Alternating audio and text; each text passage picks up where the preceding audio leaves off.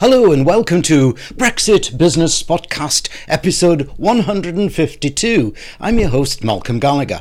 In this issue, our new short-form podcast, there's Hugh's News, where Hugh Morgan-Williams brings you his digest of the latest news, including this episode, Supply Chain Difficulties. In my Malcolm's monologue, I'm having a bit of a personal rant about the situation and the fact that politicians are not good at finishing the job. Brexit has not delivered, and we've been left hanging. In Hugh's view, Hugh gives his expert opinion on trade treaties. So let's go straight to Hugh's News. This week, the government postpones post-Brexit border checks again. Marks and Spencer blames Brexit for the closure of eleven French stores, a slump in trade with the E U stifles exports, and hardline Brexit negotiator Michel Barnier embraces the merits of Euroscepticism.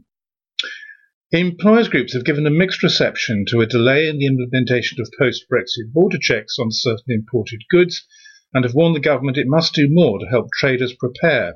The government's pushed back implementation until July twenty twenty-two, including physical checks on food and other animal-related products. The government yielded to warnings from business that the necessary infrastructure wasn't ready. Some ports have actually demolished buildings erected to support the checks because they haven't been given enough guidance from government. In addition, business concerns about lack of advice from officials and that the controls were due to come in at a time of severe strain on supply chains and the shortage of lorry drivers shows no sign of coming to an end. Supply chain difficulties are being blamed on a slump in exports to the E U. Figures from the Office for National Statistics showed the trade gap increased by more than seven hundred million dollars to twelve point seven billion dollars during July. The change was driven by a six point five percent fall in goods exported to Europe. Signs that all is not well have been increased by the news that Marks and Spencer is shutting eleven of its French stores and blames Brexit for it. All eleven stores it operates with its partner S F H in France will close by the end of the year. The company said supply chain problems since Brexit had made it near impossible to main sta- maintain standards of food supply. Nine stores run at French travel hubs will continue to operate, but the company says that since Brexit, delivering fresh and chilled products has been almost impossible. French ministers have accused Home Secretary Priti Patel of breaking their trust over the Channel migrant crisis after she threatened to withhold millions of pounds that was promised to help prevent migrant crossings. The French have also refused British requests to deploy joint patrols in the Channel to intercept migrant crossings. The French ministry called on Patel to clarify the terms of our cooperation, adding there was never any question of paying the money on a results basis. Angela Merkel is being seen by many Europeans as a future president of the E U after she steps down from her role as German Chancellor.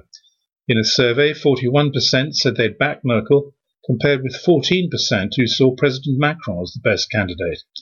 Merkel has been silent about her plans, apart from saying she'll take a break after being Chancellor for sixteen years. Michel Barnier, who is throwing his hand in the ring for the French presidency, seems to be adopting a more flexible profile compared to his Brexit negotiator role.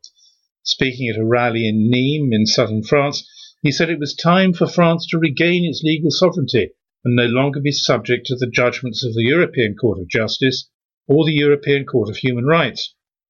His comments have caused a degree of incredulity when reported back to Whitehall. It's good he saw our Brexit argument so compelling, one government figure said.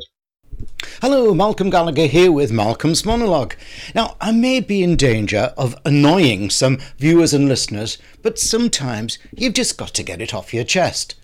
I think the U K is becoming too elitist. Yes, P M Boris talks about humanity, but are we practising what we preach? Look at the Afghan situation, where we left so many behind and even had an M O D data leak. Look at what is happening in respect of poverty amongst children in the U K, and much, much more. I also think that the whole U K U S A trade deal has been another rabbit away, as they say. What special relationship? What assumptions were made? Each week I interview at least six thought leaders who are based in the U S A for our B V T V network at bizvision dot co dot U K. Now, our network has now thousands of viewers and listeners in the U S A, with over three hundred U S A business and thought leaders interviewed since March twenty twenty. So I've gained a good understanding of working with Americans and their culture. They're not sitting there saying, "Oh, how wonderful, U K, so we want to do a deal with you." In the U S A, you've got to sell, sell, sell. There's no favours in business. Yes, the U K image is still important, and I play on it at B V T V, believe it, but if Brexit is to come to anything, then we must up our competitiveness. And that comes in new guises these days, with the need for new skills. Increasingly, it's not what you do or what you make, it's who you are that wins. The need for agility, adaptability, visibility and consciousness is key to trading these days. Do you agree with my thinking? I fear that our politicians are using the typical diversionary tricks to move away from a contentious subject. You know yourself that cut past the waffle and get to the problem is key. Brexit has not delivered.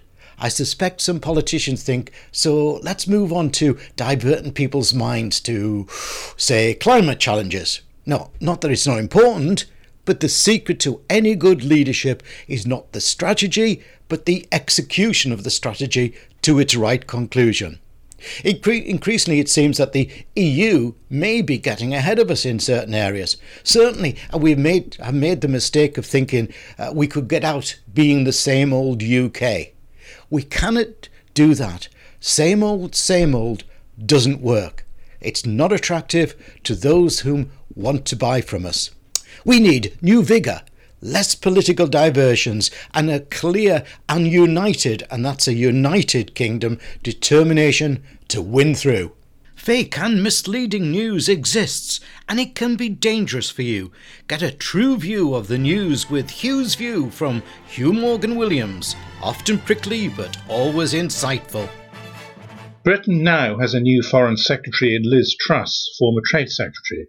She apparently impressed the Prime Minister with her enthusiasm for doing post-Brexit trade deals and for showing the world that Brexit is more opportunity than challenge. She's understood to want to make Britain's foreign policy more closely allied with its trading interests, using the power of the diplomatic service and the aid budget to boost exports. However, she needs to be aware that new export markets are not built overnight. They take decades to mature and prosper and rely on personal relationships built up over time.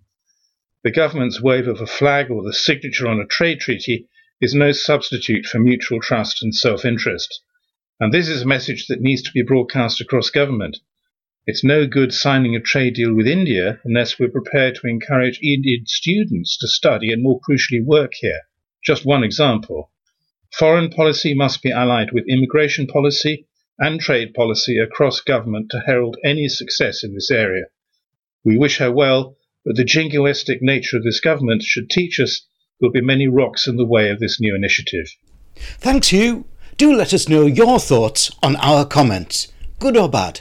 Email mgmg at bizvision dot co dot U K, that's mg at bizvision dot co dot U K, or send us a message via bizvision dot co dot U K, bizvision dot co dot U K. Now, in our next episode, we'll just be entering October. Let's not forget the forecast of winter of, of discontent, but let's not I- allow it to depress us. Let's look for opportunities, not the problems. Thanks for listening.